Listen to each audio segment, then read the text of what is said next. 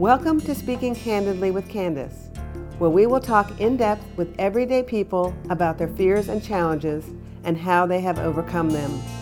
I'm your host, Candace Schoner, and over the next half hour, I hope you'll be engaged, enlightened, and inspired to live your best life. Today I will be talking to Doddie Greer. Doddie is a author and has suffered her entire life with depression. In her first book, Touch, she writes about a young woman who can't stand any type of physical contact. And she resigns herself to a lonely existence of servitude to her family and others. She recently published her third book, the final in a mystery series, and blogs regularly about her personal struggles with depression, anxiety, fear of the dark, and loneliness. Doddie, welcome. Thank you for having me, Candy. I am so delighted that you are here. We first met and I heard about your book Touch, which I'm going to just show the audience right now. Wonderful. Which we will get into a little bit later. Mm-hmm. But um, I want to know, first of all, um, you grew up in Wytheville, Virginia. Is that Wytheville. correct? Wytheville. Mm-hmm. Obviously, I've never been there. Common mistake. Common mistake. Okay, well, glad to know that I'm common. Um, can you share with our listeners a little bit about your childhood there?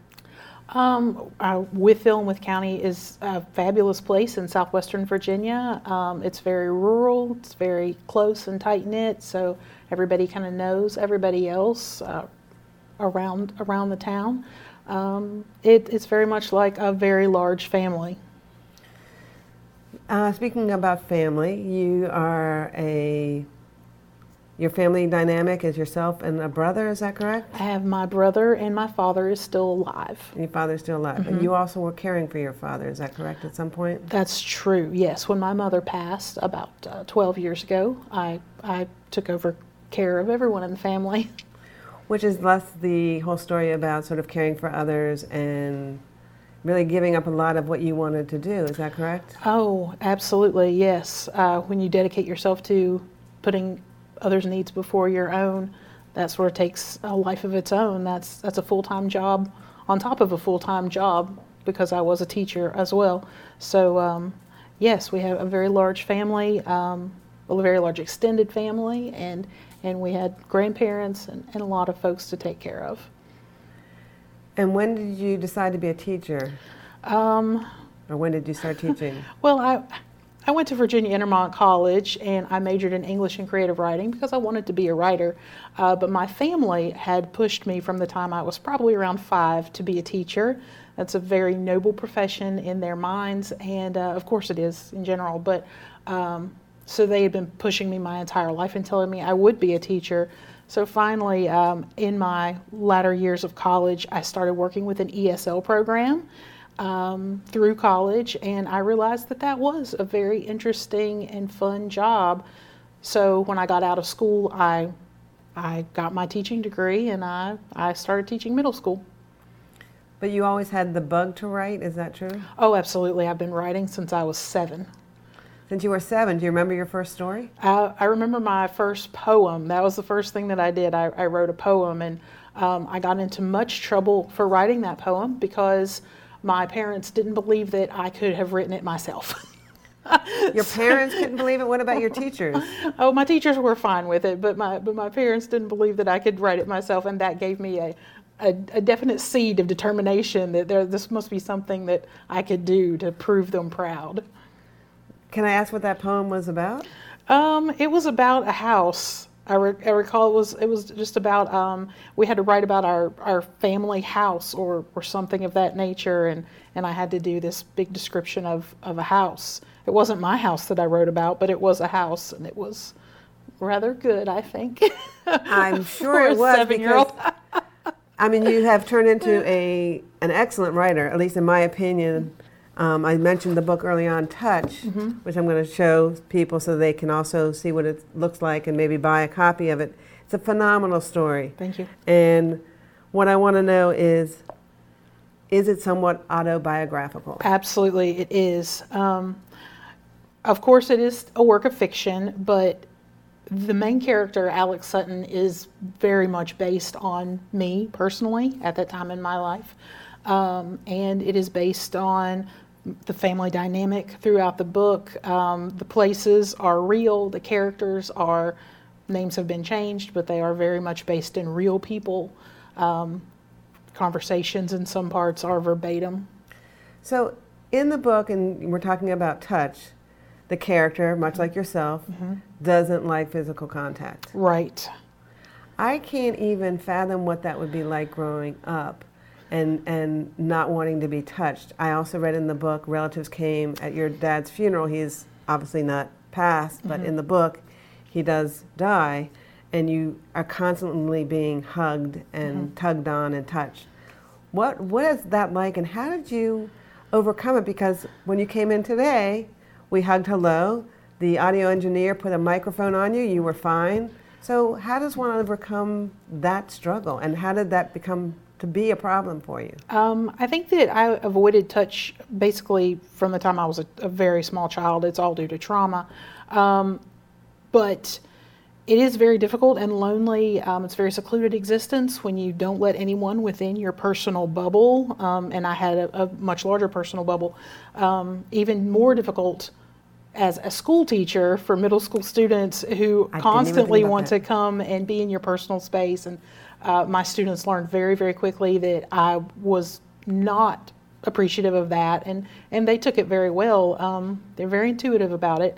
My family is extremely touchy feely, as they say, and they that was a really hard thing growing up because they always wanted to be touching. I have a million aunts and uncles and cousins, and they're all about touch and hug and, and just touch you whenever you move and rub your back, and I can't, uh, I couldn't handle that. So going back to the book, which uh-huh. we, you have admitted that this is autobiographical in some ways. Um, the story of the character who mm-hmm. gets over being touched. Can you share with us how you your true story relates to the book or vice versa? Yes. So in the book, um, there is a, a character who's a doctor who just sort of walks through barriers and, and hugs our main character, whether she wants it or not it came at a very specific moment in time, and for whatever reason, that person just uh, it felt okay. It felt okay for that person. They were very non-threatening, I guess, or whatever, but it was okay. So um, that kind of opened a little bit of a world, and that actually did happen personally to me. There was one person who kind of walked through a barrier and was able to touch me, and it made me think that if one person could touch me and I could be okay with it, maybe there were other people out there who I could be okay with touching me. And that's what led to uh, me really trying to start steps to overcome my issues. So, did that mean that you were letting more people in that knew you and accepting touch? Or, I don't know, did you go to therapy, uh, talk uh, all, therapy? All of the above. all of the above. I did start letting, I started forcing myself a little bit um, to be open to hugging family member or hugging a stranger uh, who was just obviously a, a, I, she hugged three other people. I'll let her hug me too. If they go for it, and we'll do this. I started shaking hands more often. I, I started uh, reaching out and touching people a little bit more. And yes, uh, therapy helped a lot. I have a wonderful therapist. Um, and just being making a real conscious effort to say, this makes me feel weird strange, but it's kind of something that I want now too. And did getting, I guess, past that help you to become less lonely? Yes. Um, I, I feel like I can connect with people now. Um, it's, it's just been a huge game changer in my life because now I can be more open and I can accept people into my life. And, and at what age did that sort of all happen and connect? 38. I'm wow. 41 now, by the way. 38. This has been a two year a two year thing for me. Um, took two years to get over these these things to the point where I have. So. Well, I mean, it's it's got to be ingrained in you, and, oh. and, especially from an early age, you know, mm-hmm. and then living your life that way. Mm-hmm. How did that work with your family dynamic? Oddly, I will have to say oddly. Um, my parents were very affectionate with each other. They were very touchy. Uh, my brother is extremely hands on and, and touchy. Um, and the fact that I could not ha- have anything to do with that sort of set me apart all the time. Just set me apart from I can everything. imagine. And then personal relationships. You can't have a relationship if you can't let people touch you. You, you just it doesn't work. you can have really nice friends, but they Good have friends, they have to know they have to stay on the other side of the table, you know. So you can't have a real personal relationship. So that also has been able to change in my life. And Yeah. That makes things a lot less lonely. I, it does. I see you smiling about Right, that. So when did you have your first real relationship?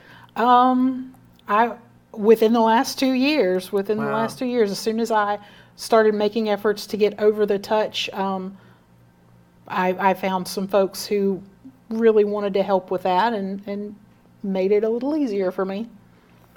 Well, I'm happy to hear that.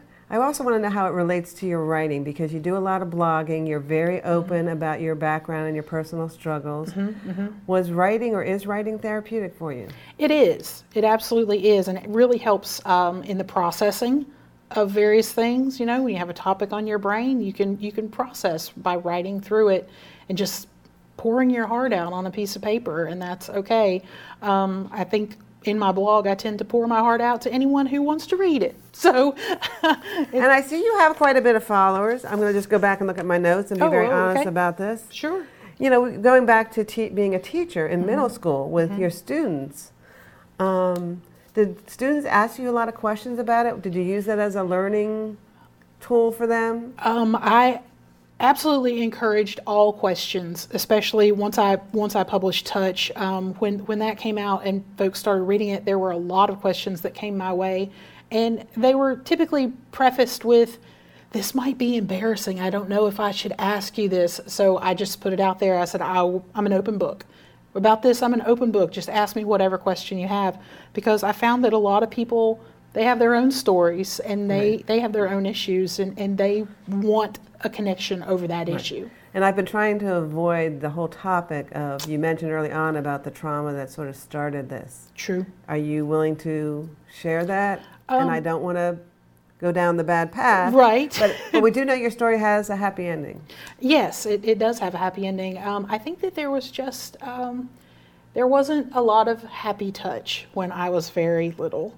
And when you are that small and every touch is a negative, then that's what becomes ingrained in you. When you don't have grown ups telling you touch is good and cuddles are good and, and hugs are good, um, it feels very threatening and very overwhelming, and that sort of becomes a monster in your own mind. Right. Monster in your own mind. You can tell she's a writer. That was well said. um, and I imagine that also played a big part in your depression.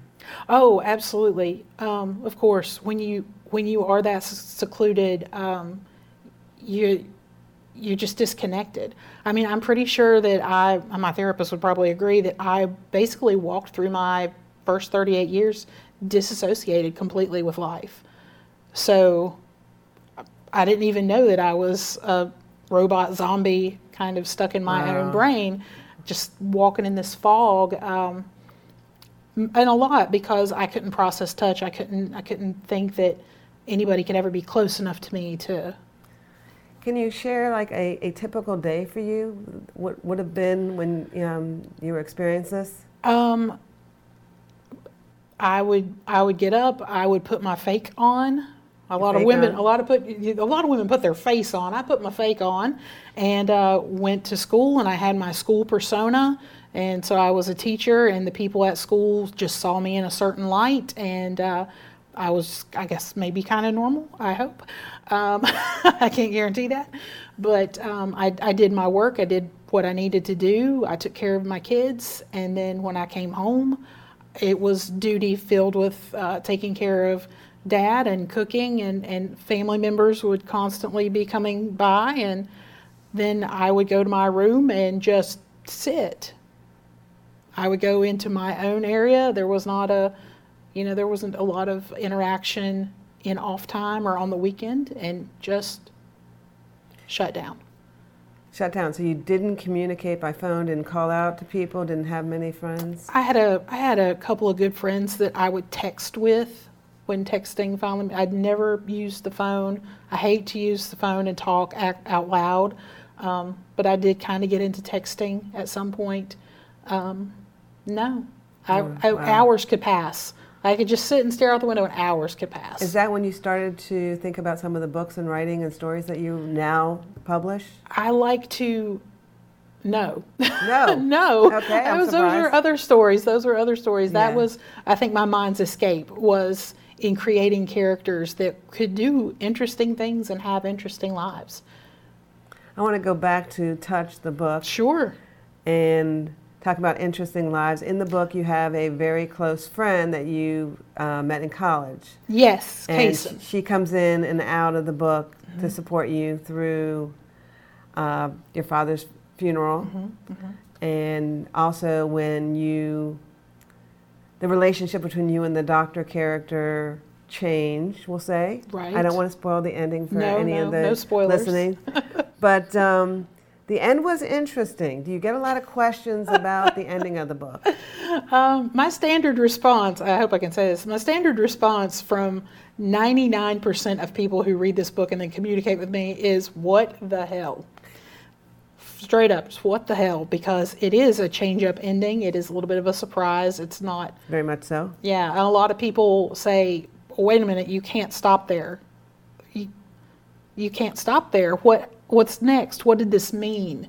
What was this? Ah. What did this mean? We need more. Are you thinking about a, a sequel? I'm halfway through the sequel. You are halfway I'm, through I'm the working on the sequel. I'm going to look forward to reading there that. will be more. There will be more. Um, talk about the mystery series. Uh, my mystery series is called Fair Warnings. Um, every one of my mysteries uh, takes place on a cruise ship called the Sweet Magnolia. It ports out of Charleston, South Carolina. And um, our super sleuth is the cruise director and her sidekick, the ship's chef, who uh, every time they go out on a day trip, a, a weekend voyage, somebody gets killed. And they are solving the mystery of who killed whoever died and, and how that goes about. And, and it's a very as far as a murder mystery can go, I think they're very light and they're very funny. Uh, there's a lot of comic relief in in those, so they're not gory. They're not, you know, they're not going to be something that's going to weigh you down at night if you read them before bed. So the first one was the Voyage of the Fatal Fate. I mean, the Voyage of the Wayward Wedding. Uh, the new one is Voyage of the Fatal Facelift, and the third one will be um, to come later. The Voyage of Okay. Something. Do you do a lot of research for your books? Have you been on cruises? I have. I've been. Uh, I've been on many boats. I've been on many boats. I've been to Charleston a million times. Um, See, and I would think that would be a place. And when did you start doing the cruises and sort of doing the research for the book? Because I've been on cruises, and it's very hard not to be touched by people. Everything, everything in my life has only happened in the past two, two and a half years. Wow. Do you feel sort of like you may be being re like I, a child reborn I am a child. life? I am a child. Half the time, I am a toddler, uh, just learning to to touch things. I, I like to feel things. I like to find all kinds of tactile experiences. I I love to go to a toy store and yeah. just touch things. um, but yes, and all these new experiences. Travel. I've just I've turned into a little traveler. I enjoy travel everywhere. I I, I love a good road trip any good adventure. I'm total adventure seeker now. See, and that's what I think is so inspiring about your story and your life is that it's a huge change and it's a huge opening the door for you and you are just getting out there and enjoying all these new experiences. Um, I think it's fabulous. This past summer um, was the first time that I ever got into water.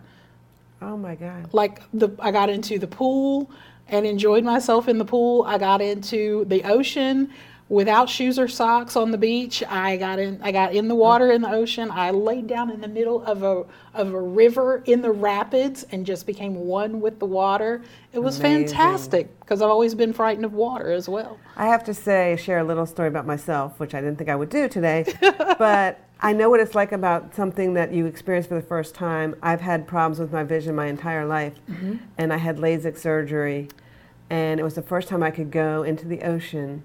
and see without my glasses and see Oh. what was on the floor of the ocean. It was incredible. I'll bet it was. Um, it was definitely a, a life altering experience. And it sounds like you are experiencing many of those Almost daily. daily.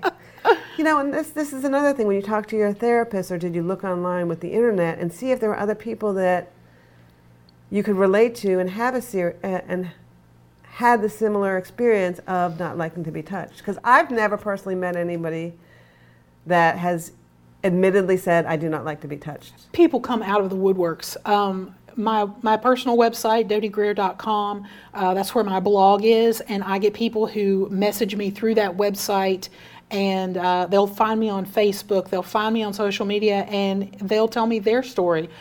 I have never wanted to be touched either, and this is this is what happened to me. Or they'll say, I, I would really like you to. Could you maybe message my nephew, who I feel is going through this the same thing? Like he won't let anybody touch him, or my niece won't let anybody touch her, and um, so yeah, a, a lot of people, a lot of people have come forward and and tried to contact me and make connections. Now, what about people in personal space? I think we all have sort of a area between two people when you meet that becomes your comfort personal space. Was yours very far apart? Oh, absolutely, yes. Um, uh, and even now, um, I will say that when I get triggered by by something, um, I still have to, especially around doctors. Um, I recently had surgery, and the doctor came into the room, and I was just frantic, and I was like, "I'm sorry, you're gonna have to take like three steps back before I can talk to you." Wow. So I've at least learned how to say I need more personal space instead of freaking out further. But um, yes, and that used to be a thing. I would have to take two steps back myself, widen that gap. And then there's some people who don't respect that. So you take two steps back and they take two steps forward. they Did you usually find take that? three steps Three forward. steps forward. so Um, let's, let's talk about some of the triggers that might help other people as they listen to the podcast. Sure. Do you mind sharing some of your triggers? Well, um, for some reason, a, a lot of things happen around um, the medical profession for me. So anytime that I have uh, interactions, dentists have always been fine. But other than that, um, I think it's uh, the fact that doctors tend to put their hands on you. Right. And they do that without asking permission first. And that always kind of, Wow. and of course, uh, personal background, um, we didn't do, it was a re- religious thing. We didn't do medicine and stuff. So Oh, really? we were always told that, you know, doctors were kind of an evil entity. So that kind of layered it on. But um, for people who just come at you and it's their job and they don't think about just touching you because Right. that's what they're supposed to do. And I guess you're supposed to anticipate that. Um, I couldn't anticipate that. I, I, I, I just I couldn't stand for them to just suddenly there was all this touch. So what was when did you first go to a doctor? Um, not until after I took my dad to a doctor, and that's where this book starts. And that is where the, the book starts. Because I, as soon as you said that, I had that moment of, I believe I read that chapter of your book. right? Um, really? yes. mhm. Okay, interesting. I mean, of course, there were random little things. You have to go get a TB test before you can be a teacher. There were Right. there were little instances here and there, but uh, that I suffered through. But um, not really until um, I took my dad and met this doctor. Well, and I know we talked about this before you came on the show that you suffered with cancer. You've had some, some surgery recently, I did have And- surgery recently. and everything has come out clean. Everything's fine. How did you discover the cancer? Um, I kind of got goaded into going to the doctor for a totally unrelated cause and just the regular line of things. They So doing a regular physical, someone suggested They- that it's time that, you know, you're getting older, you might need to have a head to toe checkup. Sort of, yeah.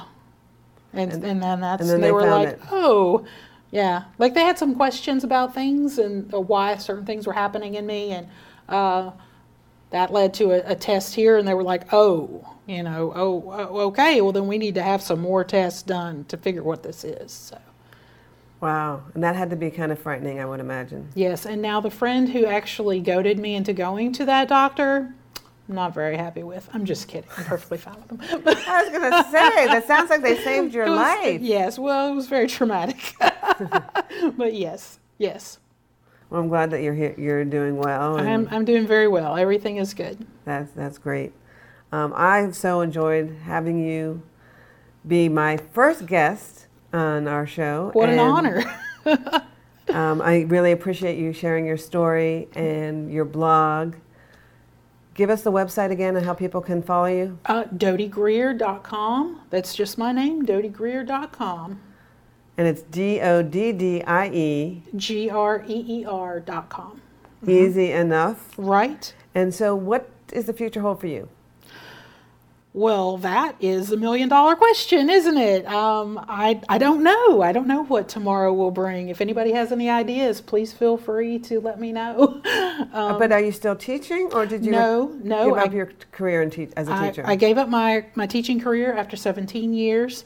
Um, I left everything in uh, Wythe County and moved to the Charlottesville area just um, a year ago. I've been here now for a year.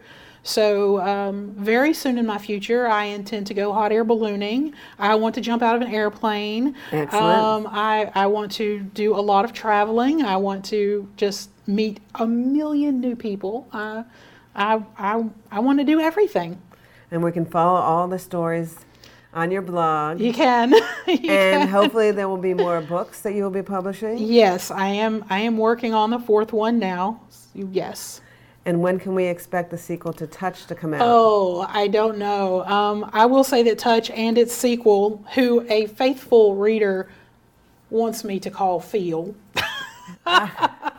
she really wants me to name it Feel. Um, they are sense. they are emotion. It does make sense. They are very emotionally taxing Mm-hmm. compared to a light, fun murder mystery that I get to have fun writing.